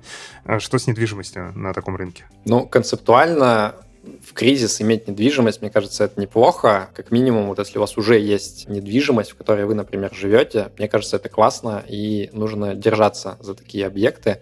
Ну, потому что вот если, опять же, сценарий полного П, как минимум, тебе есть где жить, уже хорошо. Ну и, скорее всего, там от какой-то гиперинфляции это тоже защитит. То есть там, может быть, ты, ну там, все равно у людей будет меньше денег, они будут бедные, да, и поэтому, в принципе, квартиры там будут стоить чуть ниже, чем они раньше стоили. Но с точки зрения там, компенсации на инфляцию, конечно, квартира, она полностью не обесценится, скорее всего. Я там, насколько слышал, вот э, в том же самом Иране, в принципе, квартиры, они более-менее позволяли сохранить капитал. Особенно, я думаю, кайфуют те, кто успел там буквально полгода взять какую-нибудь льготную ипотеку под 5% или сколько там, 6%. То есть сейчас, э, я думаю, что этот долг будет обесцениваться очень бодро, и э, оплачивать кредит там под 6% это ну, людям будет смешно. Они будут радоваться, что они успели такое взять. Вот. Насколько нужно новую недвижимость прямо сейчас покупать, я, если честно, не знаю. Я думаю, что ну, возможно, многие там сейчас рванут то же самое делать, может быть, там какие-то локальные искажения возникнут на рынке. Честно признаюсь, я не спец в недвижке, я не хочу придумывать. Поэтому вот в целом, ну, я не уверен, что сейчас оптимальное решение покупать новую недвижку, особенно если вы хотите, ну, там, потенциально думаете, может быть, уехать, не уехать, да, то, конечно, быстро и эффективно продать недвижимость сложнее, чем там какие-то другие варианты. Поэтому я бы сказал так, если есть, ну, точно как бы держитесь за это, а если нету, покупать, не покупать, тут не буду советовать. Давай еще раз тогда проговорим тот кейс, который уже обсуждали, но вот прям зафиксируем его. Акции подешевели, наличка есть. Для диверсификации стоит или не стоит, а еще и вот упавших российских акций докупить. Ну, блин, come on, Сбербанк, ну, точно же, точно же отобьется. Ведь, ведь правда? Ну, вообще, на, на вот этой вот истории про то, что фондовый рынок обязательно возобладает и встанет с колен, это вот этим пафосом пропитаны, наверное, все инвестиционные блоги популярные. И я думаю, что это верно для глобального рынка акций. Да? То есть, вот, скорее всего, мы не увидим такого, что глобальный рынок всех стран мира упал и не встал никогда. Но для отдельных стран бывает всякое. И я сейчас пока с трудом понимаю, вот как дальше будет вообще функционировать рынок наш, потому что все равно в любом случае там всегда было достаточно много зарубежных инвесторов извне, которые как бы смотрели, думали, блин, ну страшненько, Россия непонятная, тираническая, но с другой стороны ведь так дешево, давайте-ка мы возьмем. А сейчас, ну, совершенно очевидно, что никто там 10-метровой палкой не будет трогать э, наш фондовый рынок извне. То есть мы как-то вот будем вариться внутри в собственном соку. И как это будет происходить, если честно, вообще непонятно. Опять же, там, может быть, в какой-то момент там решат, а давайте-ка национализируем какие-нибудь компании обратно. Ну, в общем, не знаю, я не хочу придумывать, я достаточно пессимистично смотрю. То есть есть там какой-то сценарий, в котором все это рушится и де-факто помирает, как бы, и, а потом уже в какой-то прекрасной, опять же, России будущего восстает новый фондовый рынок, но он совсем не похож на то, что мы сейчас видим, и там те, кто вложили сейчас, может быть, им будет не норм. В общем, я не фанат вот этой идеи, что нужно, как там многие говорят, я, я продал квартиру и вложился в Сбер там по 70 рублей. Окей, давай разберем еще рядом лежащий кейс с ИИСом. Это как раз вопрос одного из наших слушателей был. У него есть сейчас а, ИИС, индивидуальный инвестиционный счет. Осталось 8 месяцев до его закрытия. Он уже получил два вычета, там лежат какие-то бумаги. Стоит ли ему сейчас ловить моменты, пытаться их продать, чтобы не лишиться их совсем и потерять на этом два вычета, или не стоит?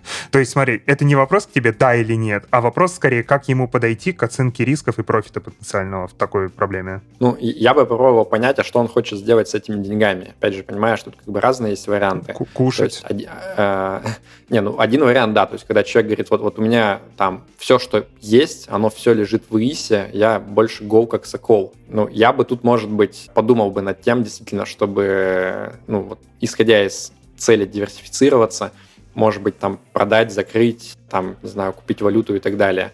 Другой вариант, когда у человека в целом вот есть все-таки некий портфель разных активов, я бы в этом случае, наверное, не дергался бы. Я бы сказал, окей, у меня есть там подушка из валюты, у меня есть там, не знаю, недвижимость, еще какие-то варианты. И вот, вот эту часть я ее сохраню, я не буду там возвращать государству налоги. Я подумаю, может быть, что внутри ИИСа сделать, чтобы там минимизировать риски там, потери от гиперинфляции и так далее но сразу же мгновенно закрывать, просто потому что это ИИС, ну, не надо, наверное. Но, опять же, может быть, человек хочет уехать скоро. В общем, тут масса разных э, вариантов есть. Я бы сказал так, что я не скажу, что обязательно нужно закрывать ИИС. Это зависит от условий конкретных. И раз уж мы пошли по всем возможным вариантам э, крипта, стоит ли какую-то часть оставшихся денег э, на нее купить битки и э, перевозить их на флешечки с собой? Ну, я не спец по крипте, я всегда был достаточно скептичен, как вот именно такой долгосрочный инвестор с каким-то там относительно существенным капиталом. Я никогда не советовал людям вкладывать прям большую часть в крипту, но вот сейчас, наверное, как раз хороший use case, э, где может оказаться крипта разумной, просто потому что, ну, опять же, полная неопределенность, и ты там ждешь вот этого вот риска того, что у тебя отберут э, со всех сторон, чтобы там у тебя бумаги не были, валюта и так далее. И здесь, может быть, действительно разумно какую-то часть в крипту вложить. Единственное, просто как технически это сделать. То есть, э, как я говорил, с биржами могут быть проблемы. Там где-то вот была новость, что уже начали замораживать у россиян белорусов на каких-то биржах. Биржи там взрываются и так далее. Поэтому Тут сейчас вот э, я, я снова хочу просто вопрос дурачка. Я честно не... Вот, может, ты сможешь мне на пальцах объяснить какая, блин, разница, что там с биржами, когда суть любой криптовалюты это то, что есть какой-то единый, децентрализованный источник правды, на котором написано, что Петя Иванов купил себе биткоин. Ну, не Петя Иванов, а какой-то айдишник купил себе биткоин. Все. Блокируют счета на бирже, не блокируют. Какая разница? Это же в базу уже занесено, а потом ты можешь пойти к кому-нибудь, взять у него 100 рублей или пакетик гречки и на него этот биток переписать в этой базе, используя любой интерфейс над ней. Я, может быть, очень неправильно это понимаю, но мне всегда казалось, что оно именно так работает. Сейчас будет очень смешной момент, когда этот а, не айтишник мэнсплейнит крипту а, айтишникам. Но давай я постараюсь, наверное, там люди посмеются, я, я просто выскажу, как я это понимаю, я могу ошибаться. Вот в таком прям классическом понимании там того же самого биткоина, это действительно распределенная база данных, и вот человек, который там хочет иметь биткоин, он по-хорошему устанавливает вот этот вот клиент, да, некий, и у себя держит всю базу данных полностью, постоянно ее синхронизирует и так далее. И так люди не делают, потому что эта база данных гигантская, ее сложно мейнтейнить и так далее. Ты по факту обычно пользуешься вот чьими-то другими услугами. И, наверное, более такой вот безопасный вариант, опять же, как я понимаю, это некий кошелек, когда, ну, это не биржа, это просто вот некий клиент-кошелек, к которому у тебя там есть условно пароль какой-то и так далее, да. Но, опять же, не все люди так делают. Кто-то может сказать, ну вот, я же установил клиент биржи, я могу прямо там купить, продать, блин, это очень удобно. Давай я просто буду там держать.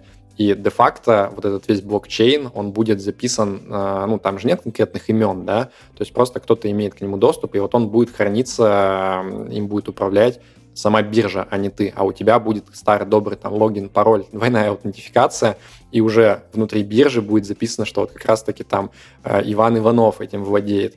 Соответственно, в какой-то момент э, владельцы биржи просто подхватывают все под мышку, уезжают там куда-нибудь в Сан-Китс какой-нибудь, и радуются, что у них много денег, а все Вася и Ивановы, они очень горько плачут. Обожаю дивный чудный мир Web3. Ну, тут я тем более тоже не спец. Там про NFT точно не советую никому этим заниматься. Это, на мой взгляд, какая-то чушь. Я бы сейчас рассмотрел вот либо стейблкоины, да, это интересная идея того, что ты получаешь вот эти вот преимущества того, что тебя сложнее взять за причинное место, при этом ты уверен, что у тебя не обесценится. Потому что тот же самый биткоин, ну, как бы там непонятно, да, если честно, что с ним будет. Э, если ты там вкладываешь в него с пониманием, что ты через год, например, будешь доставать, может быть, все что угодно, как там X10, так и X01. Не переоценивай нас. Что такое стейблкоин? Стейблкоин — это блокчейн какой-то, ну, точнее, криптовалюта, которая привязана к какой-то существующей фиатной валюте. То есть, например, там USDT — это условно доллар, только вот такой цифровой. Крипто-блокчейн доллар. Там тоже есть определенные вопросы и проблемы, да, то есть там как раз вот возникает ситуация того, что у тебя есть некое там юрлицо, которое владеет какими-то активами, которая как раз обеспечивает эту привязку, и можно в эту кроличью нору, мне кажется, сейчас нырнуть очень глубоко, но вот если так по-обывательски, это реально просто ты как бы некий цифровой доллар получаешь куда-то, к которому у тебя вот есть некий доступ. Окей, все, давай тогда дальше копать не будем. Мы рассказали, что вот такой вариант есть, рассказали примерно его плюсы. Дальше, кому интересно, он может пойти попробовать почитать. Я, например, как ты мог заметить, не особо шарю, поэтому это точно то, чем я сегодня ночью займусь. Напоминаю, где мы находимся в нашем плане. Мы рассматривали сценарий того, что делать, если ты остаешься в России и готовишься к потенциально самому худшему сценарию, который может произойти. Паш, можешь дать попробовать вот какое-то такое короткое резюме, подведение итогов этой части. Про что думать, куда вкладываться, что бежать делать Стасу после того, как мы закончим запись выпуска. Или мне, или нашим слушателям. Ну, по сути, да, вот могу просто повторить э, какие-то общие принципы, да, которые мы обсуждали. Э, надо думать про несколько вещей. Во-первых, про ликвидность. Так в финансах называют возможность быстро превратить один актив во что-то другое, но чаще всего в деньги. Соответственно, вот ликвидность как раз обеспечивает ту самую опциональность, которую мы говорили, неплохо бы иметь. Соответственно, если вот выбирать между разными активами, хорошо бы брать те активы, которые вы сможете быстро реализовать по какой-то нормальной цене.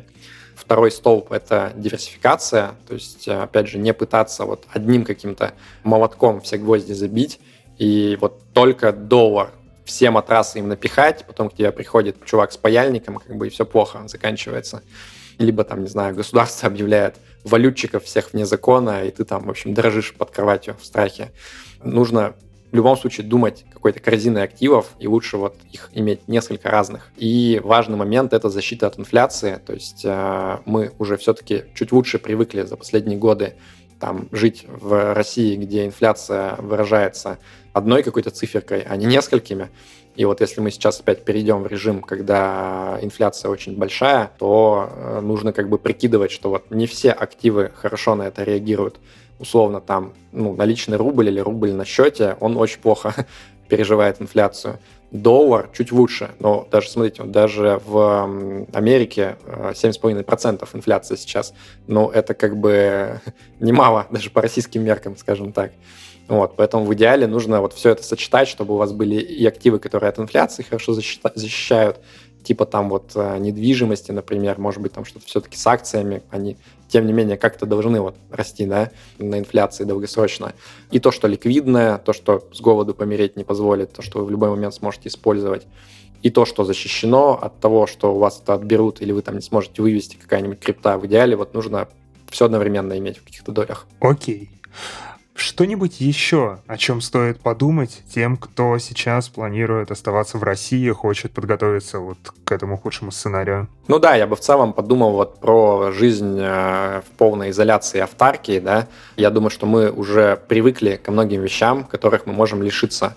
Тут есть вот такая более айтишная часть, да, что если нас тупо начнут отрубать от всех привычных сервисов, и там Google скажет «до свидания, ребята», не знаю, там Apple и так далее – и тут нужно просто вот, ну, прикинуть, что будет происходить, если вы там такой технономат, у которого все во всяких облаках в разных, и когда вы этого лишаетесь, вы мгновенно там уже не знаете никаких данных, у вас нету, нужно как-то все это забэкапить куда-то, во что-то, что не подвержено внешнему воздействию. Ну и более прагматичные такие вещи, там условно, не знаю, вам какие-то лекарства или вашей семье нужны регулярно, и сейчас вот они еще есть, их можно купить. Ну, кто знает, что будет через месяц, может быть, э, это будет жуткий дефицит. Поэтому все, про что вы знаете, э, что вот вам будет сложно без этого обходиться долгое время, имеет смысл прям запас сделать. Например, выкачать себе все выпуски подкаста «Подлодка», потому что сто процентов вы их не все успели послушать, и, возможно, у вас будет достаточно времени. Прекрасный выбор. Я Fresh всегда делаю... тоже качните. Да, всегда делаю нативные врезки, поэтому почему бы нет. Окей, мы поговорили про сценарий, когда мы остаемся в стране. Следующий вариант, про который ты говорил, в том главном решении, которое надо принять, это то, что вы сейчас живете в России, но вы поняли, что пора, кажется, заводить трактор, быстрее уезжать и что-то, что-то делать со всем нажитым, что у вас осталось в России. Собственно, первый вопрос — это когда пора валить? Вот надо прям бежать покупать билеты на рейс в Грузию сегодня вечером или можно расслабиться и просто начать это делать постепенно? Ну, мне кажется, постепенно, наверное, уже, если честно, не очень хороший вариант. Опять же, вот та скорость негативных изменений, которые мы видим, она заставляет, если вот экстраполировать, то ты уже не знаешь, там, что будет через несколько дней, буквально через неделю, может быть, там какой-нибудь призыв будет всеобщий. Люди, которые будут уезжать, они будут там не просто вот э, продажники, наимиты Запада, которые убегают, они будут там предателями Родины, как там физически вы уедете, на чем, если там все небеса будут закрыты и так далее. То есть вопросов возникает масса, и вот с каждым новым днем этих вопросов все больше, Поэтому мне кажется, если уж вы про это там давно задумывались, например, сейчас поняли, что пора, я бы прям совсем не ждал. Тем более, ну вот я насколько вижу, в разных там комьюнити э, люди пока ну, как-то вот настроены на то, что помогать, что если вы обратитесь, мы вам там поможем найти работу, может быть, поможем устроиться.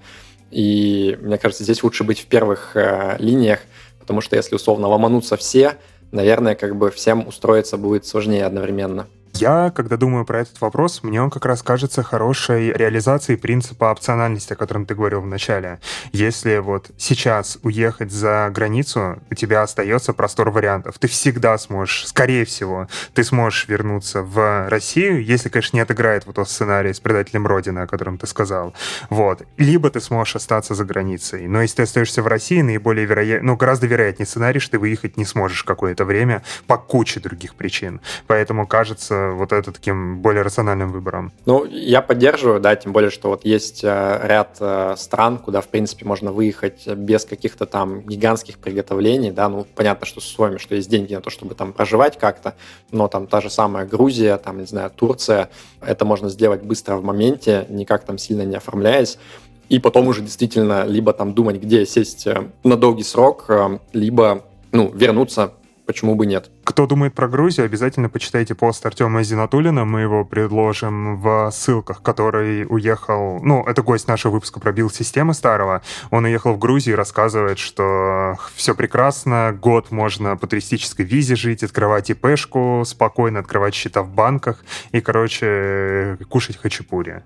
Вот, поэтому обязательно почитайте, если вам это стало интересно. Окей, Паш, ты вот сейчас оговорился, что куда ехать, есть такие-то страны, при условии, что есть деньги на это. Но вот, э, кажется, непонятно. Деньги есть, например, но они на карточках российских банков, на счетах российских банков. И вот ты приедешь в Грузию, идешь в ресторан замечательный покушать хачапури, и такой типа, а чем я платить буду за хачапури? Карточка не работает, денег нет, Apple Pay не работает. Что делать? Как деньги... Со... Вот как это работает?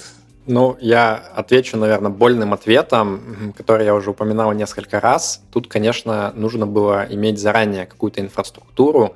То есть вот если ты вот этот вот дальновидный долгосрочный инвестор, да, у тебя там зарубежные брокеры какие-то открыты, может быть, там счета в зарубежных банках, то, конечно, все гораздо проще. Скорее всего, у тебя, во-первых, там и так есть деньги, ну и, во-вторых, там еще лазейки какие-то остаются, вроде как, чтобы перечислить. Тьфу-тьфу, пока, ну, не знаю, может быть, к моменту релиза уже их не останется. Ну и плюс вот есть э, варианты такие, там, наличка в кармане, 10 тысяч долларов, если не ошибаюсь, можно не декларируя вообще вывозить. Вроде как большую сумму можно даже и задекларировать, но тут уж, я не знаю, могут быть какие-то проблемы потенциально.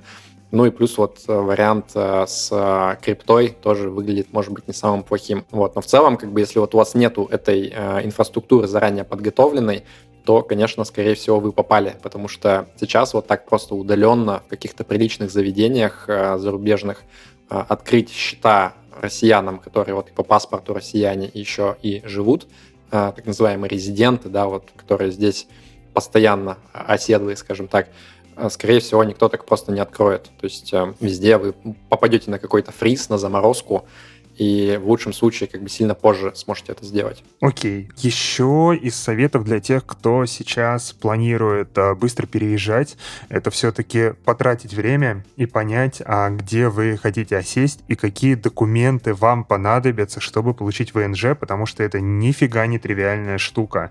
Вам нужны не просто оригиналы ваших документов, а оригиналы, на которые ставится специальная печать апостиля или апостили, я не знаю, как правильно, которую могут поставить только в том месте, где вы этот документ получали. Например, если вы родились в Ульяновске, вам придется ехать в ЗАГС Ульяновска и там на свидетельство о рождении ставить эту печать, либо дубликат получать где-то еще.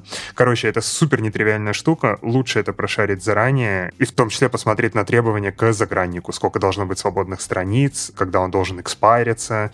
То есть, короче, вот про это стоит точно остановиться и подумать. Ну, ты прав, да. То есть э, там куча нюансов. Просто вот если выбирать между уехать сейчас или там зарешать все проблемы с документами в течение месяца, что там многие вещи же, ну, не знаю, там справку о несудимости какую-нибудь, как ты ее быстро получишь, ты ее закажешь, там будешь ждать.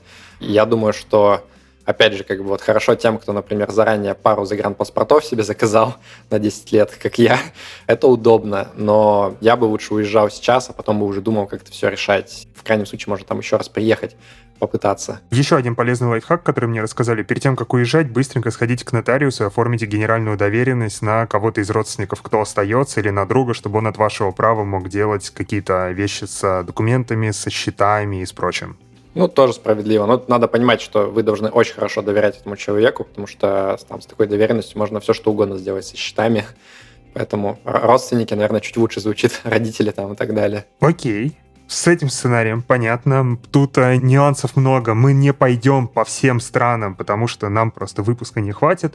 Хотите, если почитать, сейчас мы постараемся к выпуску что-нибудь приложить. Ну и сейчас, э, действительно, как сказал Паша, в любом чате про релокацию или в любом сообществе вас направят почитать кучу дополнительной инфы про любую из этих стран. Давай пойдем к третьему варианту. Вот э, есть что делать, если ты уже живешь не в России, но какие-то активы у тебя здесь есть. О чем надо подумать? Ну, наверное, о том, что как-то эти активы хорошо бы достать, э, потому что там Запад щемит Россию, Россия щемится в ответ э, и пытается как-то там тоже погрозить кулаком, что-то отобрать. Поэтому Конечно, первоочередная задача, наверное, это вытащить из России все, что можно, пока еще можно. Ну, вторая сайт-задача — это сделать так, чтобы тоже под санкции не попасть. Давайте раз первым сначала обсудим, какие вообще есть варианты. Ну, их раньше было больше. Можно было там снимать в банкоматах валюту э, зарубежных. Почти все там нормальные банки это позволяли делать в какой-то момент карточки там начали переставать работать. Вот буквально только что еще можно было в несанкционных банках просто отправлять SWIFT платежки за рубеж, но, как мы прямо перед эфиром нашим прочитали, выпустили новый указ, про то, что резиденты России не могут на зарубежные банки отправлять валюту. Я думаю, что к тому моменту, когда выйдет уже смонтированный подкаст, там уже все 10 раз прочитают, какие последствия, в чем смысл и так далее. Я, если честно, пока не понял. Например, вот я живу на Кипре, это значит, что я не резидент, и я могу все-таки вывести свои деньги или нет, мне пока непонятно. Я буду насиловать своих менеджеров личных и заставлять их дать ответ. Прогноз у меня, ну, я пока не знаю, утешительно нет. Наверное, мне как-то вот нужно будет э, банкам доказывать, что я не резидент. Как это сделать, что они попросят, я понятия не имею. А могут ли заморозить вообще твои средства на принимающей стороне? Слушай, легко, это, ну, вот люди там думают, а как бы мне из России вытащить, а там уж все будет хорошо. Но на самом деле нет. А, то есть точно так же, как все россияне там замерли в ожиданиях санкций, а точно так же во всех там в Европах, в Штатах и так далее все как бы немножко ждут, а что будет. Поэтому, условно, вот я там знаю, что ты можешь на какой-нибудь там кипрский банк э, деньги перекинуть, они уйдут, SWIFT там все отлично, но они потом скажут, «Э, ребята, деньги получили, на счет мы вам пока не зачисляем, думаем, что делать, мы вам расскажем потом. Ну, варианты есть всякие. Может быть, обратно отправим. Ну, в общем, не так все просто, скажем так. И более того, вот э, люди там думают, что они налички это сейчас там наснимают, да, вывозят, потом, например, придут в банк, просто положат всю эту наличку и, типа, прикольно, смогут пользоваться, как они привыкли, но даже тут могут быть вопросы, потому что в какой-нибудь там европейский банк вот так просто прийти и какую-то котлету денег положить наличкой, это достаточно нетипично, особенно если ты русский, особенно если ты раньше так никогда не делал, Поэтому вот даже с такой простой операцией могут быть проблемы. Я, в общем, не хочу нагнетать, а я скорее хочу сказать, что нужно быть готовым. Это не должно заставить вас врасплох в идеале вы должны заранее вот как-то обговорить с принимающей стороной, и чтобы они подтвердили, да, все нормально, делайте, мы как бы поняли, почему вы так делаете, красных флажков не возникнет, вперед. Слушай, а как ты думаешь, возможно ли какие-то сценарии, когда ты как а, гражданин РФ, а, проживающий где-нибудь за рубежом, на тебя местные банки, местные власти накладывают какие-то дополнительные санкции? Слушай, ну может быть всякое на самом деле. Вот в Британии же, по мне кажется, примерно по такому сценарию сейчас есть вот эта история с ограничением количества денег, которые у тебя на счетах может быть. Но не только в Британии, это же в ЕС тоже сказали, что 100 тысяч евро как бы это предел, а больше типа нельзя. Тут, понимаешь, есть целый вот этот вот слой разных вариантов, то есть есть вопрос, в принципе, глобальных санкций, да, вот Европейский Союз что-то принял, все, по идее, это должно быть там, ну, неким законом, да, или там в США то же самое. Но есть второй уровень, это то, что различные институты делают там превентивно, то есть, условно, банк может просто решить, что вот по нашим внутренним комплайенс-процедурам мы решили не работать с такого типа клиентами. Все, наше решение, вот мы перестрахуемся. И вариантов здесь может быть огромная масса. То есть, конечно, ну, большинство людей, наверное, надеется, что, ну, и политики это подтверждают, что есть некое разделение между там какой-то вот финансовой элитой, олигархами, приближенными э, властей российских и обычными людьми, что вроде как бы типа вторых мы стараемся не затрагивать, как-то сильно не трогать. Но как это будет на практике происходить, непонятно, поэтому я все-таки ну, предполагаю, что вот российское гражданство, оно может быть триггером для каких-то санкций, и, соответственно, я точно так же, э, вот, несмотря на то, что у меня уже есть ряд разных брокеров, там, в США, в Сингапуре и так далее, я сейчас продолжаю диверсифицироваться по счетам, то есть я открываю себе дополнительные счета в Европе, там где-то еще можно. То есть есть там ряд лояльных брокеров, например, там в США это Score Priority, в Европе это Exante, где, в принципе, с русскими работают. И, может быть, раньше там кто-то смотрел на них так немножко снисходительно, да, что вот это там не самые топовые брокеры, да там какие-то вроде русские люди есть в собственниках, но сейчас ты такой, окей, они мне открывают счет, хорошо, я открою, если что, потом, например, там меня попросят из Interactive Broker срочно забирать бумаги, мне будет куда перевести, по крайней мере. Поэтому иметь несколько этих запасных аэродромов сейчас – это достаточно неплохая идея, даже если вы не резидент а, России, а вам, кстати, не откроют, да, то есть вы должны будете доказать, что вы резидент какой-то там другой страны уже, соответственно, если вот вы только-только переехали, и у вас пока нету там долгосрочного договора аренды, на вас там коммунальные услуги не переписаны, то вам, скорее всего, сложно будет доказать, что вы уже не российский резидент. Вот нужно какие-то подтверждения прямо иметь. Слушай, Паш, а мне еще такой вопрос. Мы как будто бы обсуждаем какой-то способ э, как-то продолжить зарабатывать, что ли, и так далее. Здесь э, не стоит ли в такой ситуации вместо того, чтобы брать и перекладывать, условно диверсифицироваться по брокерам, э, окажется также? Ну, это просто не так просто. У тебя в целом открыть удаленно онлайн счет брокера это гораздо проще, чем э, сделать это вот просто в банке в каком-то абстрактном, да. То есть там в той же Европе это обычно так не работает, что ты просто им там присылаешь заявку через их сайт, они такие, о, отлично, мистер Иванов, как бы вы теперь наш клиент, вот ваш счет, карту сейчас пришлем.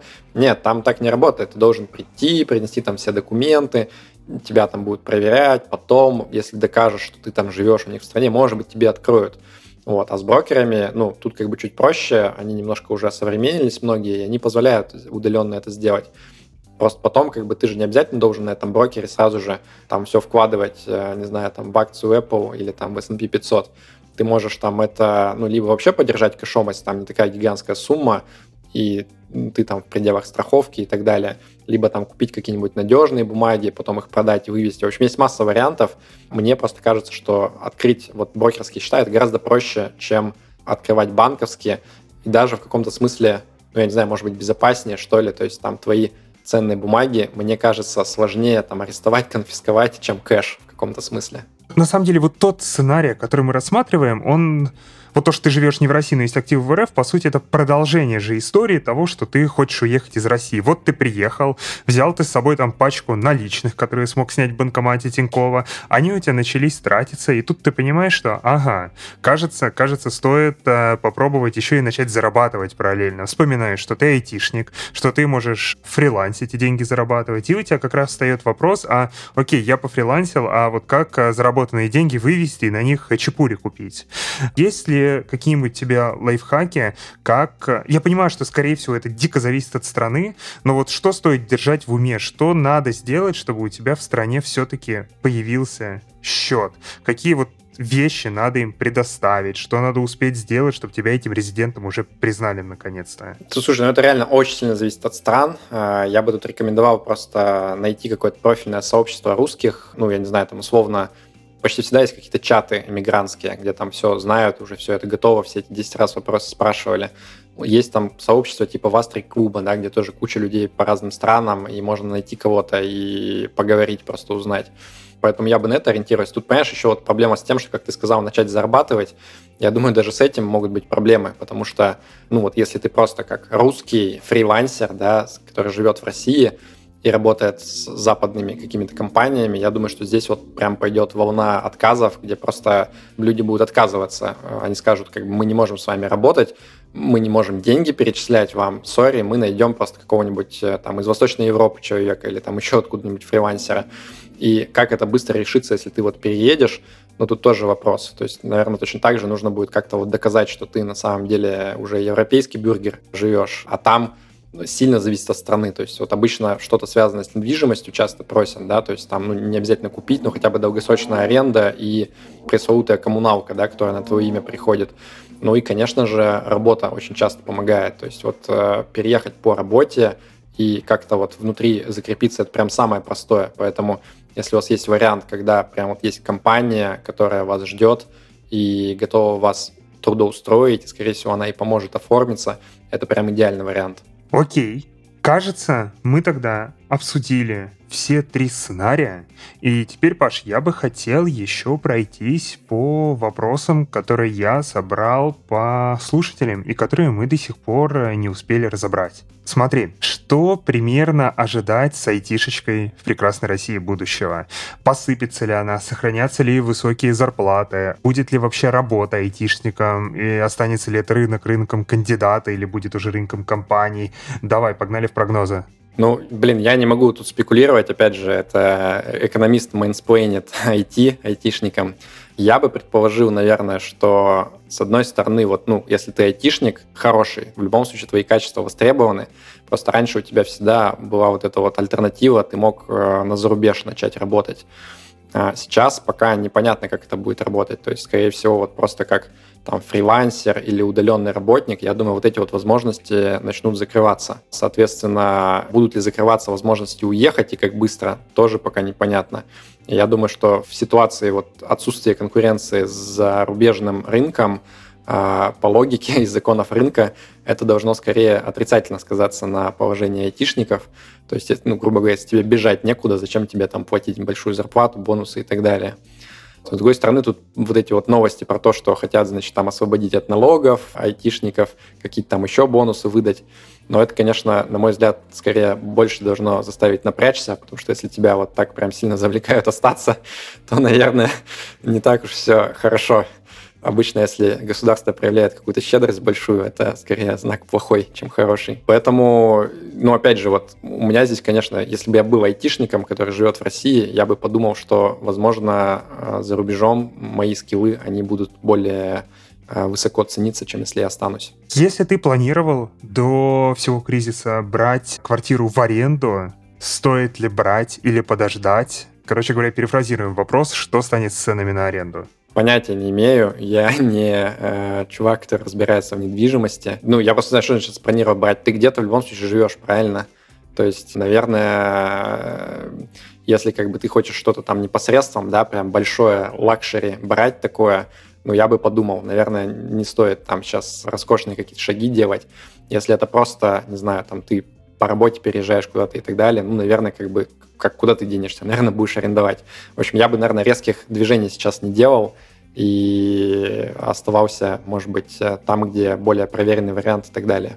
Мы поговорили про то, что вообще делать э, самим нашим слушателям, но нас спрашивают, а что делать с рублевыми накоплениями родственников в возрасте? Что посоветовать сделать им?